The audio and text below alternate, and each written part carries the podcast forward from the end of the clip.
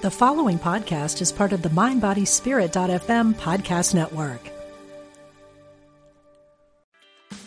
Meditation doesn't have to be a solo practice. Meditation is more fun with friends. Looking for a way to drop in and hang out at the same time? Join us online at Omega Institute for a meditation party with self proclaimed meditation nerds Dan Harris, host of the 10% Happier podcast, Sebene Selassie, and Jeff Warren. This three day retreat will stream live from Omega's Hudson Valley campus May 17th to 19th. Don't miss the party. Reserve your spot at eomega.org slash party today. This episode is brought to you by Shopify. Whether you're selling a little or a lot, Shopify helps you do your thing, however you cha-ching. From the launch your online shop stage all the way to the we just hit a million orders stage. No matter what stage you're in, Shopify's there to help you grow. Sign up for a $1 per month trial period at shopify.com slash special offer, all lowercase. That's shopify.com slash special offer.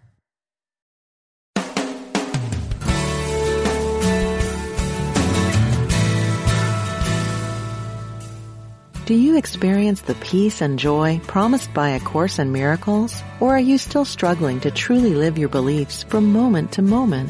Let Reverend Jennifer Hadley help you focus on your intent to be the love, be the peace through practical application by walking your talk. Experience the healing live every Tuesday at 10 a.m. Central on A Course in Miracles, Living the Love, Walking the Talk only on Unity Online Radio, the voice of an awakening world.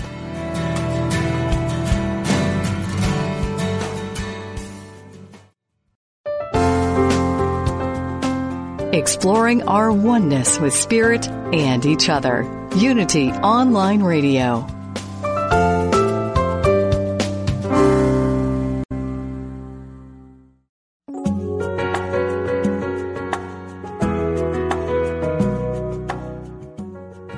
To Spirit of Recovery, where spirituality and recovery meet with Reverend Anna Schaus, PhD. Now, here's your host, Reverend Anna Schaus.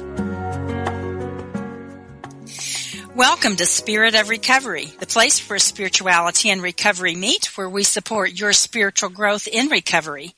My name is Anna Schaus and I'm your host and I want to thank you all for joining us today. I'm very glad that you're listening and thank you so much for liking Spirit of Recovery on Facebook.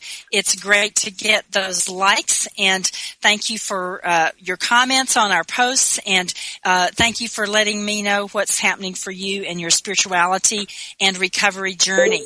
It's great to know that what we're doing here on Spirit of Recovery is making a difference for you. It's, it's just a real joy to hear about that. And thank you for letting the friends and the people in your recovery community, your unity community, and your other spiritual communities know about us here on the spirit of recovery. I love the opportunity to broadcast about recovery and spirituality right here on unityonlineradio.org. And um, again, so glad to know that the guests that I'm bringing on here are making a difference to you, that they're touching your heart, that they're opening up your mind and inspiring you with some new ideas and some uh, broad pictures and some deep pictures of what's possible in recovery. Every week we do talk about topics that are important to the recovery community with guests who are down to earth, knowledgeable, and innovative. My guests are either people who are in recovery themselves or who work with or write for recovering people or sometimes all of the above. And my guests are always bringing practical information that you can use and lively discussions that get you thinking. You can listen to Spirit of Recovery in a variety of ways. You can, of course, listen live. You can listen via your computer. You can listen via your smart device. You can go to Stitcher.com and download their app and search for Spirit of Recovery. You can also listen on demand. We've got lots of great archived programs. Just go to unityonlineradio.org slash program slash Spirit of Recovery. Also, I want you to know that if you like what's happening on Spirit of Recovery and or the other many great programs on unityonlineradio.org, you can help to f- support financially this great radio network. It is a nonprofit endeavor. You can do that very easily by using your smartphone and just text Unity Radio to 72727 and you can either make an ongoing or a one-time financial contribution if you would like to. I want you to know that Spirit of Recovery is a welcoming place so that if you're a person that's in recovery from any kind of an addiction or if you're the family member or friend of someone who has the disease of addiction, perhaps as a family member or friend, you might be in your own process of recovery as a family member or friend whether you or your loved ones or your friends are or are not in the recovery process, I'm glad you're listening. You're welcome. You're welcome to phone in or write in a comment or question, or email it in to, uh, for my guest. Um, we're glad that you're here participating. Perhaps you're just curious about the process of recovery and looking for information. I'm glad that you're here, and again, you're welcome to participate in our discussion if you would like to with a comment or question phoned in or emailed in. Today, our program is Spirituality and Creativity, the Divine Connection.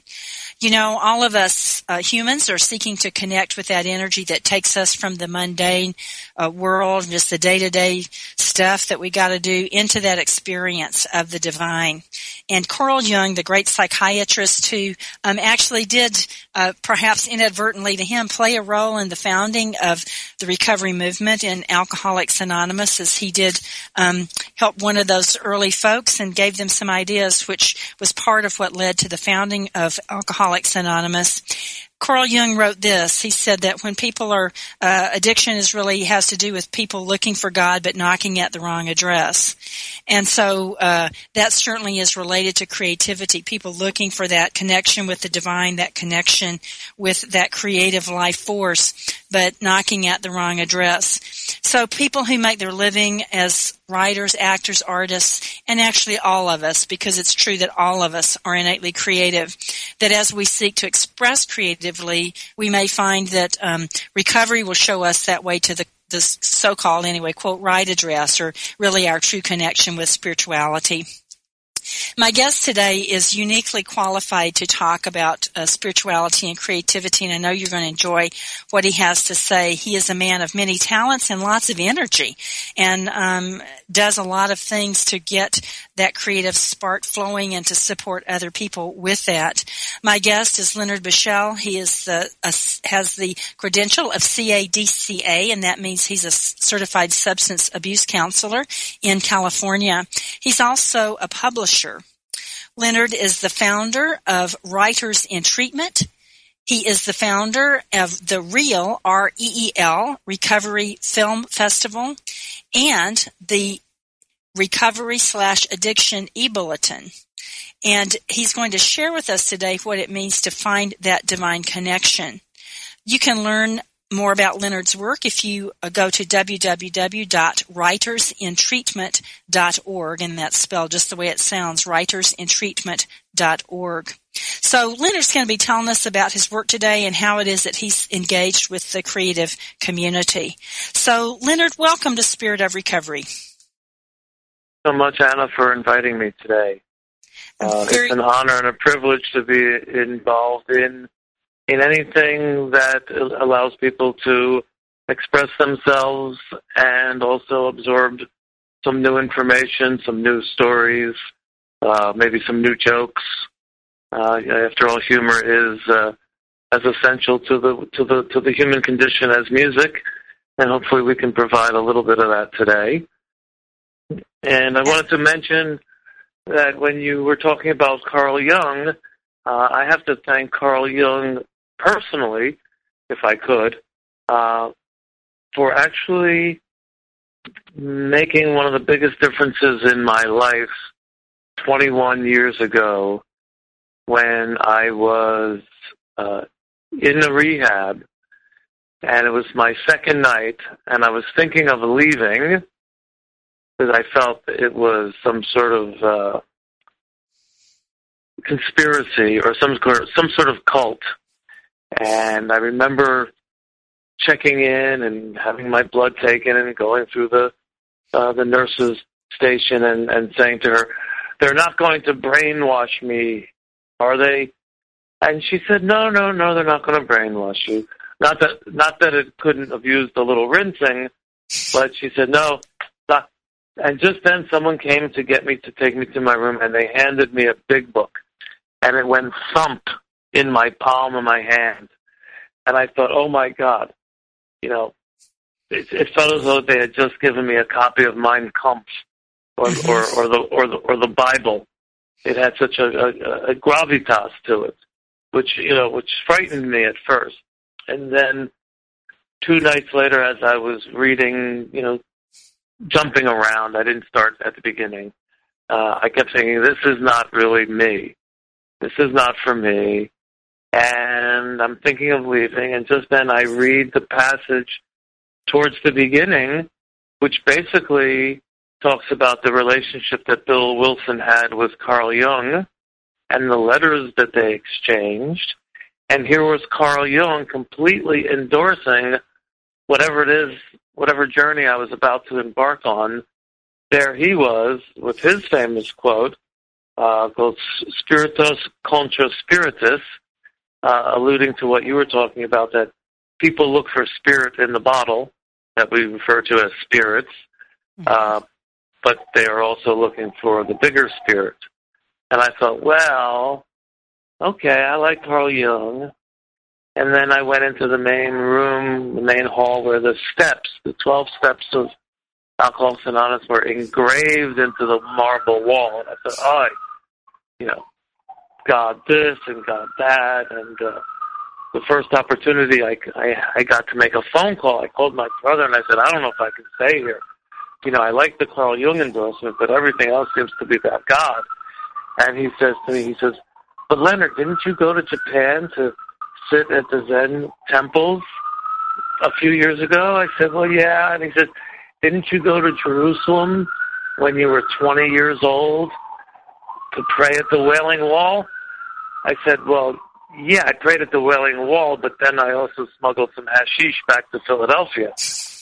So it was sort of like a multi a multi-purpose trip. But I guess even people who initially start uh, smoking hashish or marijuana uh, oftentimes say it gives them a a little bit of a, a lazy man's way to enlightenment. Of course, it doesn't last long. But please excuse the ambulance behind me. I am in Manhattan and the window's closed. Mm-hmm. But I guess uh, they have uh, a lot of a lot of people trying to help other people in this town. So thank God for ambulance drivers. That's right. Helps on the way when you hear the ambulance. So that's a good sign. Yes. Yeah. Especially when they pass you by. Right. Right. That's right. So you were in, so your brother was pointing out to you that you'd been engaged in a search for God or, or spirit or whatever word you called it for, but, but you weren't equating that with what you were seeing, it sounds like, in the treatment center. No, I wasn't. No. Um, but I did come to understand that, that, uh, even my son, who is now uh, 19 years sober, he got clean and sober when he was 19. Uh, he he came home one day and he said, "Dad, I want to go into treatment." And he knew the expression because I was working as a drug counselor. Mm-hmm. And he says, "I want to go into treatment." I said, "Okay." Uh, and I and then he said, "But just for like a week or two. I, and I laughed. I said, "Well, you can't go for a week or two. You have to go for a month." And uh, I won't send you to any of that. I promise I won't send you to any of those adolescent facilities where you'll probably learn more bad habits than you already have. We'll go to a a, a, a real treatment center where I believe most of the people there are, are there because they, they want to be there. And uh, it's funny, I was an alumni of, of the, the Betty Ford organization, and they gave him a fabulous scholarship. And on January 1st, uh, 15 years ago, I I was driving my son to rehab. It was, it was a strange feeling, sort of feeling like I was driving him to my alma mater, hmm. like as if it was mm-hmm. as if it was Princeton or Yale. Like, mm-hmm. oh, well, you're going to get to go where I went, and it's, and experience some of the wonderful things and learn some of the uh, the useful things that I learned. mm-hmm. and uh, and that was 15 years ago. So mm-hmm. that's a a nice family affair. But in terms of the seeking, oh he oh he here's what to, go back to your question. I said, "How come you've stayed clean and sober for 15 years?" And he said, "Because this has sort of provided me with all the spiritual and psychological yearnings I had growing up." Hmm. Said, "This sort of provides me with all the reasons that I was getting high, you know, to feel connected, to feel happy, to to be, uh, you know, responsible, and and and so many other things that that are the gifts of of recovery. And so, yes, I feel the same way. Because who else would choose to live with no booze, no weed, no cocaine, and no feel good pills? I mean, in my mind, the only people who do that are monks and Mormons mm-hmm. and, and, and people in recovery. Uh huh. It, it seems like it's a it's a supernatural way to live. I don't think it's a natural way to live. Uh, but I embrace it wholeheartedly because I stayed sober now for the, some of the same reasons I started using drugs as a as a teenager was because I wanted to be unique. And so I don't think there's any more unique lifestyle than than an abstinence-based, clean and sober existence.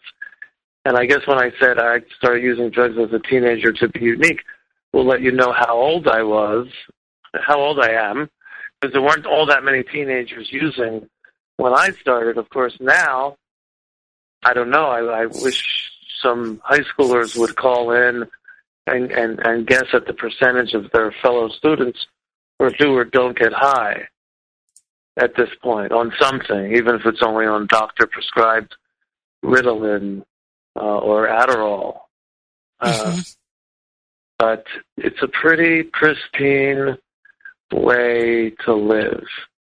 And it, it's sort of, I don't, I'm, I'm happy not to have gray areas of, well, I'll only drink on holidays or I'll only get high before going to a concert. You know, th- that would drive me crazy. I, I like the all or nothingness of it. Right. Mm. How has your spiritual journey unfolded? Because you said obviously something happened to you, you know, back when you were first uh, yourself getting into sobriety and you started opening up to spirit. And I know too that you are engaged in New Thought uh, spirituality. You're a part of the Agape Church in LA, and um, so and you're a friend of Unity. How did mm-hmm. your how did that change for you from that initial uh, wondering about well, all that well, stuff? When I was uh, at the rehab, three days, three days after getting there, uh, I had an experience which I'm reluctant to talk about sometimes because I'm afraid people either will, will be envious or won't believe me. But when I when I was using, I couldn't leave the house for a weekend without a bag of mushrooms, a bottle of tequila, 12 joints, some Percodan, some hits of ecstasy, and some Valium to, you know, to, to go to sleep. And when I was third day in in treatment, I walked outside. I walked out alone, and in about three seconds, it felt like and I'll use the word hand just to give it a little Christian flavor, but something went from my feet to my toes as if it was pulling something out of me, like almost like an exorcism, which I fortunately have never actually needed. But if, if I would imagine what it felt like, all the desire for drugs left me in a few seconds. It was like having a tooth pulled with a ton of Novocaine, where you feel it happening, but it doesn't hurt, but you feel it, and it's a little uncomfortable. Actually, it's uncomfortable. And from that moment, which is 21 years ago, I have not had any desire for drugs.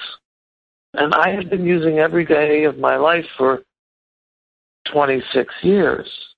Uh, and part of that miracle, and I do feel it was a miracle, because I would never have been believed that you could go a day without that. You wouldn't want to smoke marijuana at least once a day, even if you had given up harder drugs or more dangerous drugs. Uh, but I haven't wanted to smoke a joint in in a long time. Sometimes I miss it at a jazz club, but but I, I let it go. Uh, but it, it didn't take away my desire to drink, which, thank God, it keeps me going to meetings uh, twice a week, having two commitments a week for the last 20 some years. Uh, so it sort of gave me a fellowship. I think if it had just taken away everything, I would have thought, I don't need anybody. I don't need to pray. I don't need to do steps. But it, it took it away. And when I moved to LA from San Francisco, uh, I had about a year's clean, sober. And I asked a friend of mine in the program, I said, Do you know any good Sunday morning meetings? He says, no, I don't know of any meetings, but I know of this other place we should go. So Hang on to that, to, Leonard. It's time for our break. Sure. But we're going to okay. come back and hear about where you went on Sunday mornings. Listeners, stay with us. We're talking about spirituality and creativity, the divine connection. My guest is Leonard Buschel, and we'll be right back on Spirit of Recovery. Stay with us.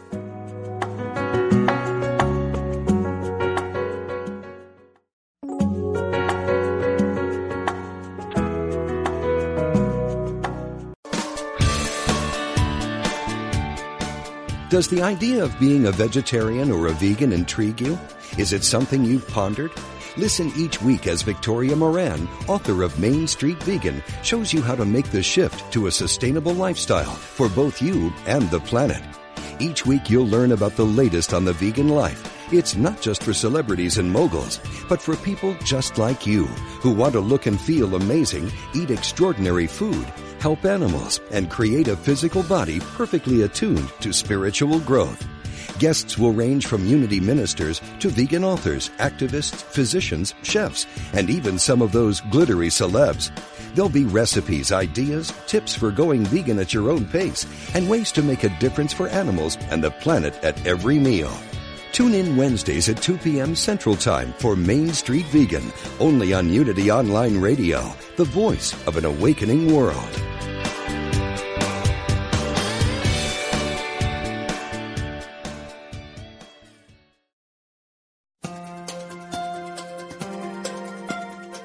Are you ready to live in joy? Is there an area of your life where you could use a miracle? Have you been praying for help and guidance? Come join Lisa and Bill and their guests for an hour filled with practical tips on experiencing miracles, greater abundance, focused, deliberate living, and the peace of God that passeth all understanding. Experience more joy in life. Listen to Living in Joy, Reflections on A Course in Miracles with Lisa Natoli and Bill Free every Friday at 2 p.m. Central here on Unity Online Radio, the voice of an awakening world.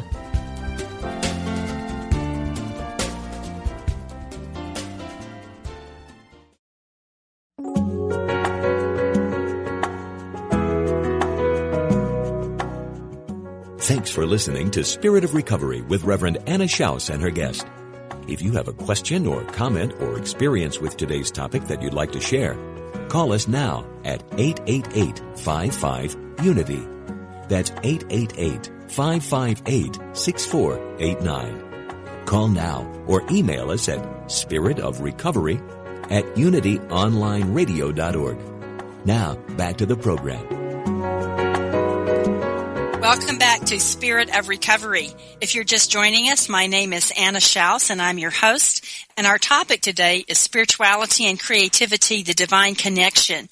My guest is Leonard Buschel. He's a certified uh, and substance abuse counselor in the state of California. He's also a publisher and he is the founder of Writers in Treatment, which is a program that makes sure that those in the arts do get into uh, treatment programs if they are looking for treatment recovery from addiction. He also is the founder of the Reel Recovery Film Festival, and that's R-E-E-L, and we'll be talking about that today. And he also is the publisher of the Recovery slash Addiction e-Bulletin, which is an uh, an email that you can get if you're interested. And uh, Leonard is definitely qualified to talk about spirituality and creativity and that divine connection. And he is sharing with us today about that. You can learn more about Leonard's work, and I invite you to do that if you go to www.writersintreatment.org, and it's spelled just the way it sounds, writersintreatment.org. Before I get back to my conversation with Leonard, I invite you to join me for a moment in the Serenity Minute, a moment to relax, to uh, share a constructive idea, and to make that conscious contact with your higher power as you understand it. So I do invite you to relax, to be aware of yourself, to take a breath, to feel your breath as it comes in and goes out to allow yourself to relax, noticing your relaxation in your body temple, relaxing from the crown of your head all the way through your body, through the tips of your toes. Allow your mind to relax and open. Allow the thoughts to just drift to the edges of your awareness. Allow your heart to open and let the love that you are flow through your heart. And share with me this constructive idea. I am one with the creative life of spirit. Creativity flows through me. I am one with the creative life of spirit. Creativity flows through me. And now we take a moment in the quiet.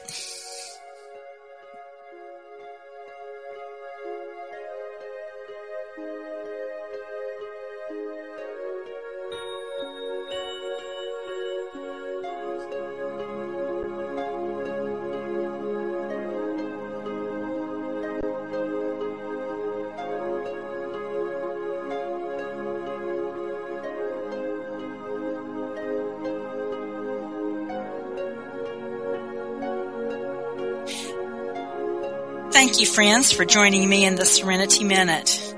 And I hope that it was an opportunity for you to make conscious contact with your higher power, to feel that love and that creative life that is who you are. And now we're back to our conversation, my conversation with my guest, Leonard Buschel. So Leonard, before uh, the break, you were telling us about where you were going on Sunday mornings. A friend of yours took you someplace. He said he didn't know of any meetings, but he knew of another place. So where were you going? Well, we went to a little church called the Agape International uh, Spiritual Center, and I got to experience Reverend Michael Beckwith for the first time, uh, which is sort of looking at the sun for the first time or the Grand Canyon or the Eiffel Tower. And it was a remarkable morning, and I felt uplifted. Uh, I went on to become a regular attendee and take the classes, uh, the science of mind classes, and do the exercises. And of course, I didn't give up the 12 step meetings. And I always considered uh, when people would, uh, in the program would say, "What's what's the agape like i would say it's like aa the musical. It, it, it's everything you get at, and, and more. And i had the privilege of five years ago going to uh, maui hawaii for five days to do a workshop with reverend michael and Ram Dass hmm. and also also jai uttal uh, singer uh, kirtan genius we chanted at night, and there was a yoga instructor from Australia whose name I forget. And then Ram Dass would give a little talk, and we'd have lunch, and then Reverend Michael would give a talk, and sometimes they would they would I call it perform together, because watching Reverend Michael and Ram Dass was like watching John Coltrane and Charlie Parker, you know, riffing and riffing off what each other said, and you know, starting a thought. It was just it was it was beautiful. It was really uh, a spiritual uh, jam session, if ever there was one. And and and I remember when I was 18 reading Ram Dass's classic book "Be Here Now," mm-hmm. uh, which read that from cover to cover, you can't help but be put on a new path. And I think even if there's one of the quotes is in there, like, once you're on the path, you can never get off. You might stop along the way and not be progressing. But once you start, it's really painful to get off the path. It's painful to stay on the path as well, because we all know, you know, try and get conscious and see how many issues and problems that brings up. Uh, but it, it was a, a glorious Sunday morning, and I still attend not quite as regularly as I used to. Uh, because even Michael said, if you're still coming here 10 years later and you haven't solved, and you're still having the same issues, you're not, you know, you're getting the message, but you're not really putting anything into practice. And uh, I did go a month ago. There was a special night with Dr. Bruce Lipton, uh, the author of Biology of Belief. I don't know if you've had him on the show, but it was one of the more extraordinary talks I've seen. Uh, Dr. Bruce Lipton, uh, mm-hmm. truly remarkable, and he was totally uplifted because it was, you know, the choir did a number or two before his talk, and Reverend Michael gave him a fabulous introduction. He comes out on stage as if he wasn't even walking on the ground, and then goes launches into his brilliant talk. And I'm sure most of your listeners have heard of Dr. Bruce Lipton and the biology of belief. There's lots of good YouTube videos of him, mm-hmm. and and it just you know reminds me of yeah, somehow I got very lucky when I was 18. I was living in Philadelphia. Uh, a friend of mine said, We're going to see an Englishman give a talk. And I remember it was actually at a synagogue outside Philly, and it was a synagogue designed by by Frank Lloyd Wright. And so it's this amazing place. And and the speaker was Alan Watts. And mm-hmm. Alan Watts, who we all know and love now, and will always continue to know and love, gave a talk, blew my mind, and when I went to meet him afterwards, he was wearing the same pair of black pointy Italian shoes that I was wearing. And I hmm. thought, wow, this means something. this, this, this man, this minister, this savant, this, this, this sage, this, this, you know, this, this gentleman who's been to Satori and back, were wearing the same shoes. You know, I, we all know that, you know, to walk a mile in another person's shoes. I said, well, I'm wearing his shoes. I wish it was that easy to gain his knowledge and information. Now, fortunately, not everyone, or fortunately, I don't know, you know, the poor man who did bring Zen to America yeah, and still has hours and hours of great talks available online and on cassettes, uh, did die of, of alcoholism. Of alcoholism, yes, he did. A lot of people don't you know, it, it, that. Mm-hmm. It, it wasn't like a flamboyant death. I think his liver just gave out, or some other organs gave out, and uh, and and ironically, if you ever go to Big Sur, California, there's a little retreat place there called Esalen, and on Tuesday nights there is an Alcoholics Anonymous meeting in the Alan Watts room. I'm so glad to hear that. I didn't know that they had one at Esalen, but I'm glad to hear it. Which I always thought was kind of ironic. Uh, obviously, they use the room for a lot of other things, but on Tuesday night, it happens to be where they let the local sober people have an AA meeting. Mm-hmm. Uh, so Leonard, let me ask you this: that so you got you heard Alan Watts, you know, at the time in your life where you were still, I'm guessing, active in your addiction. How has yeah. your spirituality changed? What's your spiritual practice and your perspective now in your life? How's it different from uh, what it was then? Even though you were in contact, you were reading, you know, you were hearing these right. speakers. What's different now? Well, I'm no longer a hypocrite. Mm-hmm. So that's a great relief. Because if you're smoking pot to get high, and then you try to, you know, you know, talk about or quote some famous spiritual leader, but you're still addicted to drugs, it makes you a, a hypocrite. So I, I'm no longer a hypocrite. Uh, I do a sitting meditation every morning uh, for the last 20 years. Uh, I light some incense. I sit still. Uh, initially, I would I, I would use an egg timer with a little sand through the hourglass. Because it's, you know, the whole, you know, mystery of life is there if you can look closely enough. Uh, the sand is, you know, to time myself. I didn't want to use any electronic gadget because I'm too hip for that or, you know, too hip much of a hippie. So get an hourglass and just sit there. Um, I started using the Hazelden book 24 hours a day or 24 hours at a time. It's a little black, thin book. Mm-hmm. Mm-hmm. And for the first three years of my recovery, I would literally write out. It comes in three sections. There's like a little uh, dogmatic pitch on the page, and then there's like a prayer of the day and a meditation for the day. So I wouldn't do the little dogmatic pitch, but I would write down the prayer of the day and the meditation for the day. To write it out longhand, as if I was a scribe, as if I was back there in medieval times where you the only way you had a book was to, to copy it from another book, and I would just, you know, be so turned on by the sound of the pen going on the paper as was as it was writing down these words of wisdom and because I needed to do something to show me that my life had changed from using. I have also, to my son's amazement, I have kept a journal every night before I go to bed. And it's not a journal of my feelings, but it just recounts my day.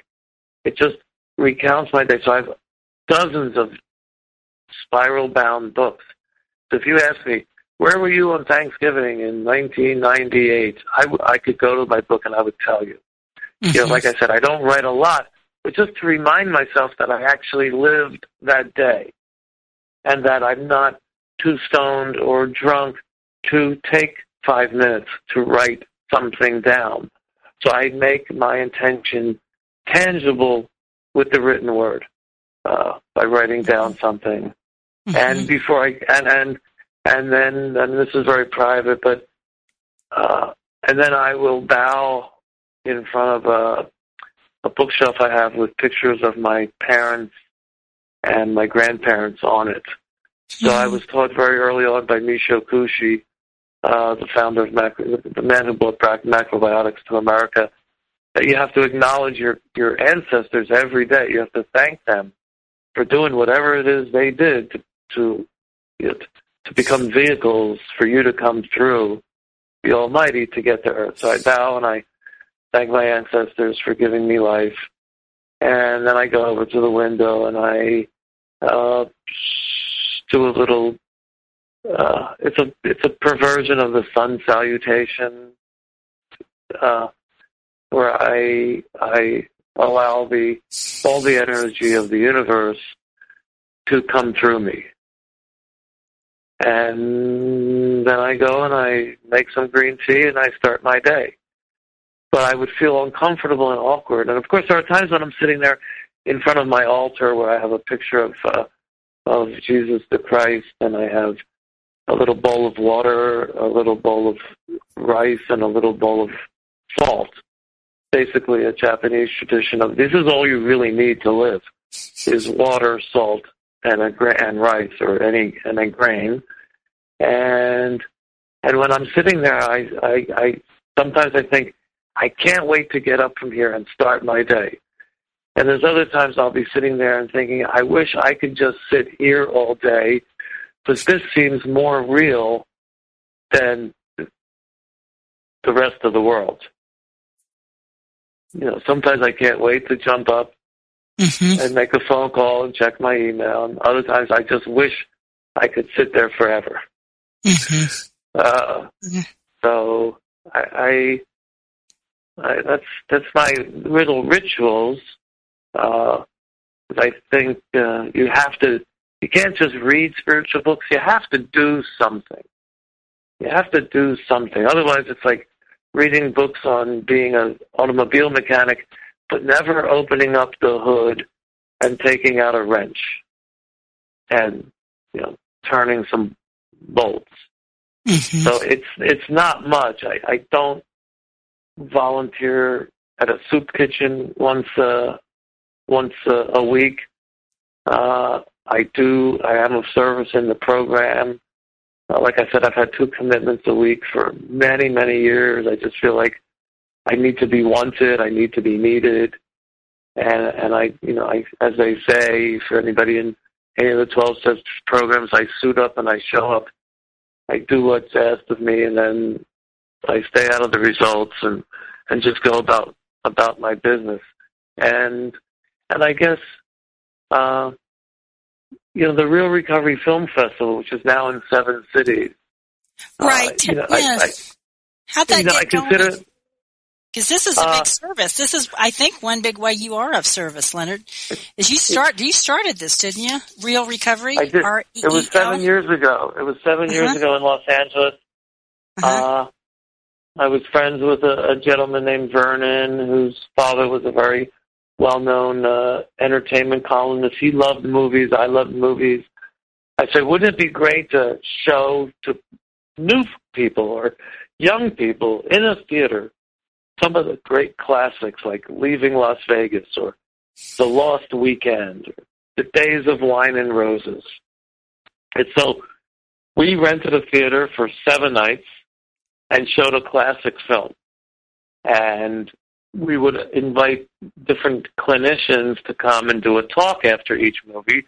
So we didn't just show uh, a movie like Less Than Zero and then send people home. We would always have a what I call a mini process group afterwards, so people could talk about characters they could relate to, or things that you know might have felt like triggers, or you know, it, inevitably these movies make sober people grateful that they're not using anymore, and it makes people who are still using a little uncomfortable or a little bit hopefully curious to know what it would be like uh, to get off substances if they have a problem with it. Obviously, people who drink and use drugs recreationally and socially and mindfully, you know, I have no problem with. But uh, for the people who know they're, you know, on the edge, uh, where they might have crossed that invisible line, as we say, uh, they go away thinking, hmm, this audience is pretty happy. This audience is pretty interesting. Uh, this isn't such a bad group of people to maybe want to hang out with. Whereas maybe if they went to an AA meeting right away, they might feel a little bit, uh, you know, put off. Right. But, Hold on to that. It's it's time for our second break. Um, we'll come right back and hear some more about the Reel Recovery uh, Festi- Film Festival. My guest is Leonard Buschel. Our topic today is spirituality and creativity, the divine connection, and this is Spirit of Recovery. Stay with us. We'll be right back.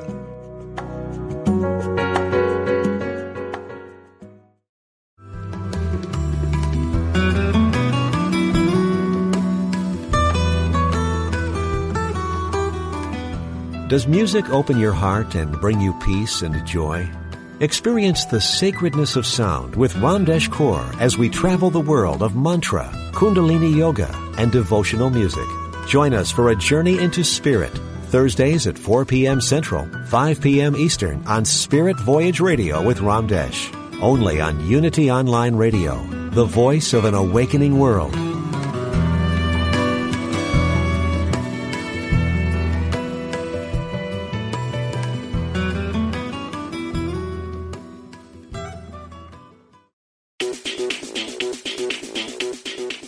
Culture is defined by the Oxford Dictionary as modern popular culture transmitted via mass media and aimed particularly at younger people.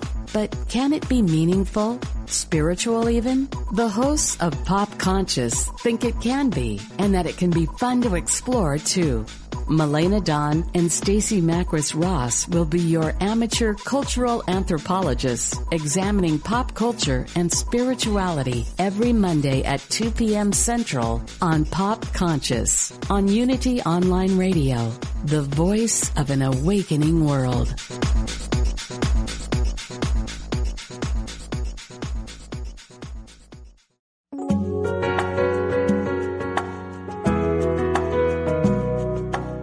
You're listening to Spirit of Recovery, the place where spirituality and recovery meet, with your host, Reverend Anna Schaus, PhD. And now, here's Anna. Welcome back to Spirit of Recovery. If you're just joining us, My name is Anna Schaus. I'm your host. Our topic today is spirituality and creativity, the divine connection. And my guest is Leonard mm. Buschel. He is a certified alcohol and drug substance abuse counselor in the state of California. He's also a publisher. He's the founder of Writers in Treatment. He's the founder of the Reel, R-E-E-L, Recovery Film Festival and the Recovery Addiction e-Bulletin. And you can learn more about what he does at www.writersintreatment.org. And uh, he'll be sharing with us about that. So, Leonard, tell us some more about the Reel Recovery Film Festival. The seventh annual one, I believe, is coming up. Mm-hmm. So, tell us more about it and how people can see it and so forth and learn about well, it. Well, fortunately, after the first year where we relied on Hollywood classics, uh, we started to get submissions of, of films from literally all over the world. Uh, films that are very high quality, very well done, uh, but they're not feature length films that might end up at the multiplex or even at the local art house.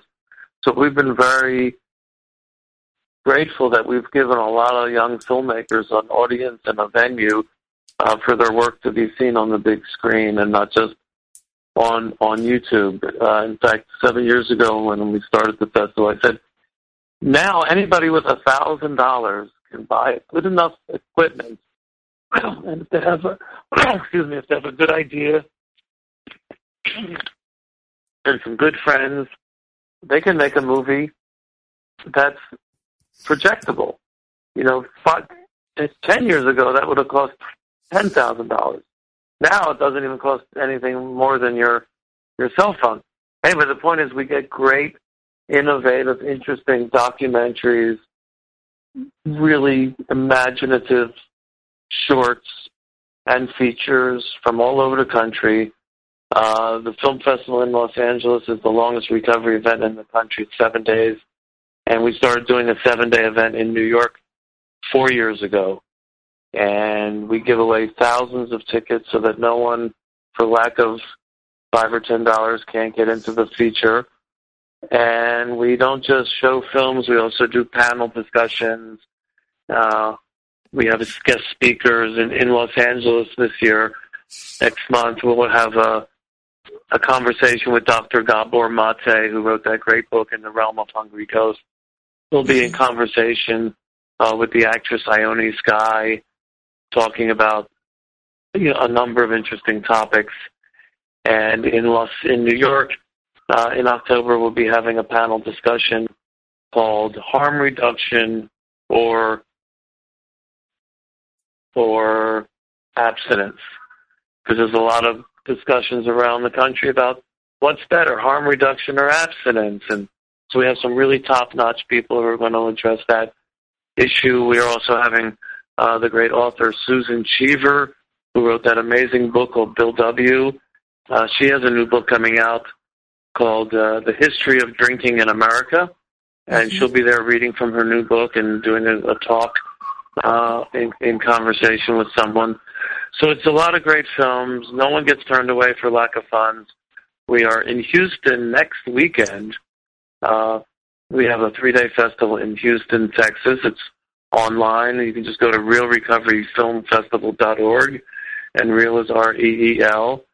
Uh, then we have a Los Angeles Film Festival, or New York, then Los Angeles, and then Fort Lauderdale the first weekend in November, Fort Lauderdale, and and then next year again we'll be back in Las Vegas and San Francisco, and we are talking with people even on the island of Bermuda right now about bringing the film festival there. So it's becoming uh, you know, a nice alternative recovery event. It's not a meeting. It's not an AA dance. Uh, it's it's something where people can sit down in a dark room, have a shared experience, talk about it afterwards, and and you know hopefully have been inspired, entertained, and and uh, educated, perhaps even a little bit. That's great. So, so wonderful open yeah. door for people for sure. Yeah, and we start. This is the reason you mentioned Writers in Treatment, which is an organization I started seven years ago in Los Angeles, based on the work of a gentleman named named Buddy Arnold, who passed away in 2003. Buddy Arnold was the founder of the Musicians Assistance Program in LA. He was a New York saxophone player, ended up on junk, ended up in LA, ended up getting sober, and started helping musicians who needed rehab go into rehab. Uh, that has since morphed into Music Cares, which I know a lot of musicians have heard of, especially in recovery. And so we wanted to do something similar for people in the writing industry uh, called Writers in Treatment. And and we were getting people into rehab every couple months. Uh, journalists, we had an essayist, uh, a novelist, uh, people who made their living from the written word. Fortunately, in America, uh, because of the Affordable Care Act, aka Obamacare, there is more money available for people who need treatment than ever. And we still give out scholarships, but it turns out now that there are places that give out scholarships that don't have to anymore because they can get federal funding from Obamacare. So anybody that says it's really hard to find funding for treatment, they haven't looked hard enough. Uh, it's it's gotten much better in the last few years. So we're we're always available to offer appropriate referrals to facilities that we think are doing a great job because uh, I think an equal amount are totally saving lives, and there might be others that that that are you know are a little suspect. Uh, but I believe you know, there are so many great treatment centers in this country that are saving so many lives a year, and there's not enough attention paid to that. You know, all the news is bad news. All the news that gets on the news is bad news. Mm-hmm. All about overdoses and accidents and and uh, and now I know there's going to be a big rally in, in on October 4th in Washington D.C. So if anybody's into that, I'm sure it'll be a party. I can't make it from LA for a day to DC, but there's going to be a rally and people will show up and say, we're in recovery. We're wonderful, beautiful people. We're great fathers. We're great brothers. We're great sons and daughters. And all we want to let people know is that we were messed up. We were in trouble. We were knocking on the devil's door. And now we're clean and sober and we're healthy. We're not secretive. It's not a secret organization. Uh, no one represents AA. My sponsor will be very pissed at me for mentioning that I'm in AA on this interview. But I think there's a new paradigm. I think there's a new paradigm. You know, it was proven when Philip Seymour Hoffman overdosed on heroin in his apartment in New York. The man who had everything, who was everything, who everybody loved, who had been very well known to be in recovery. He went out scored some dope and died. And I didn't see any articles blaming AA. People used to say, oh, if people know you're in AA or a famous person is in AA and they relapse, people are going to say, oh, AA doesn't work. No one says that anymore. That's a really old paradigm. People say, hey, the person messed up. Or, hey, it's a disease. You know, they couldn't conquer it. But nobody blames AA for anything anymore. In fact, unfortunately, the membership of AA is going down a little. The latest statistics say there aren't as many people there, and that's that's because the pharmaceutical industry is trying to, you know, take over the recovery industry. You can't go to rehab nowadays without ending up on medication, but that's another talk for more learned doctors and psychiatrists and policymakers than is what I am. I'm just a, you know, a film festival buff and a, a curator and there's a lot of great articles in the weekly addiction recovery e-bulletin. Yes, tell us about that. I get that. I'm a subscriber. How can people read it and find it? go, it? Just go online, addictionrecoveryebulletin.org. Uh, it, the homepage changes every Tuesday. Uh, there's a button on there where you can subscribe, so it gets sent to you every Tuesday. Uh, there's a new newsletter on there today. Uh, if this is uh, Tuesday where you are, it's. Addiction Recovery e-bulletin. and there's a lot of great new science studies, uh, you know, current events news, governmental policy news on there. There's a lot of good stuff that drug counselors can use to create uh, group topics. When I was working as a drug counselor years ago, I asked them, I said, where's there a list of topics for, for my group therapy? And they said, there isn't one. So I created this newsletter in addition uh, to, to give every counselor can find some story in there that they can print out and use as a group topic. And it'll definitely get your clients uh, motivated and interested or, or frightened. You know, fear is a good motivating factor uh, in early recovery. Uh, so there's a lot of scary articles on there.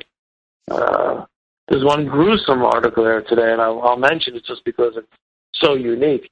It's a it's a it's a photograph of a mother and her two children posing in front of their dead father's coffin. Mm. The lid is open, so you see the husband, the mother, and the two children. They're smiling. He's not smiling. Uh, he died of a drug overdose. Mm. And the mother thought, the wife thought, this photograph would be so morbidly fascinating that it would help get the message out that you can die from drugs. Okay, and there is help available. And so it's it, you know it's it's a it's a it's a it's a it's a it's a National Enquirer type photograph, but the wife did it herself, and it's on the e-bulletin today because I thought it had news. It was newsworthy, and she's trying to make a point. And right. and there's another and one last thing, and I know because it's getting late. There's another story on there that when people die of drug overdoses, most newspaper notices don't say that. Mm-hmm. But there is now a whole movement that if your kid or your brother dies, that's what they put in the obituary. That we're not ashamed. It's a tragedy. It's not a shameful thing. It's not a sin you know, it's it's a tragedy. It's a disease. It's not a disease, but it is a tragedy. Right. And so people are saying, "Hey, let's let's spread the word and maybe save a few lives." That's right, Leonard. I want to thank you for being a real part of spreading the word and for being engaged in your own creativity. Obviously, you're a very creative person and you're a, one of those generative persons that you start, you know, you found things that make a difference and get the word out. And do you, what's your take again? You have another take, I think, on the Carl Jung quote about knocking at oh, the address. Oh, then we'll wrap it up. Yeah. That for years I spent climbing to the top of the mountain. And when I got to rehab 21 years ago, I thought, oh shit, wrong mountain. So now I am slowly climbing up the new mountain of love and service and creativity and humor and trying to be, uh, you know, a positive force for good in the world. And you are. That's, that's my take, and so are you. This has been awesome, and I can't wait to listen to some of your archive shows and and uh, meet you in person one of these days. That sounds great. Leonard, thank you so much for being my guest and thank you for what you're doing in the world. And uh, we'll look you up on writersintreatment.org and Addiction Recovery e-Bulletin and annual REEL Recovery Film Festival and all that great work that you're doing from that creative place and connecting with the creativity in all of us. Thank you so much and God bless. Thank you music and poem and poetry to you, and peace and blessings. Thank you. And blessings to Thank you, you listeners. Anna. Thank you. And y'all have a wonderful week. We'll be back next week on Spirit of Recovery.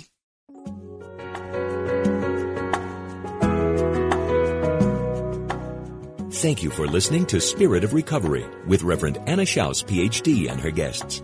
Join Anna and her guests live every Tuesday at 4 p.m. Central Time for down to earth ideas about keeping spirituality at the heart of your recovery. This program is brought to you in part by Soul Matters Ministry, committed to bringing light to the soul. Online at soulmatters-spiritworks.org.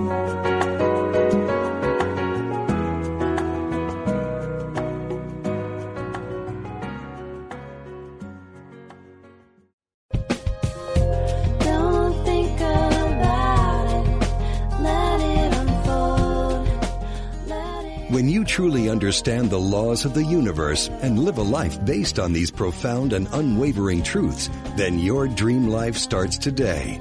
No more waiting. No more wandering.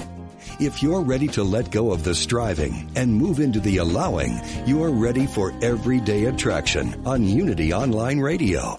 We study the teaching of Abraham given to us by beautiful Esther Hicks so we can release confusion for clarity, exchange struggle for serenity, and have the time of our lives today. Join host Ray Zander every Friday at noon Central Time, 10 a.m. Pacific on Unity Online Radio for Everyday Attraction, where the law of attraction gets real.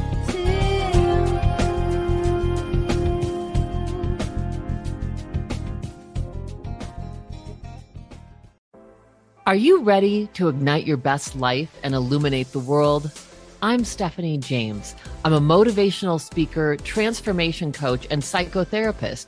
And what lights me up is helping people just like you create the greatest versions of themselves.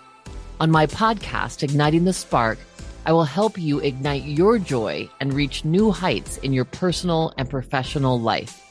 Join me for some incredible conversations with authors, spiritual teachers, and other influential thought leaders to help guide you on your way. If you are ready to stop playing small, join me for Igniting the Spark on the mindbodyspirit.fm network or wherever you get your podcasts and ignite your best life.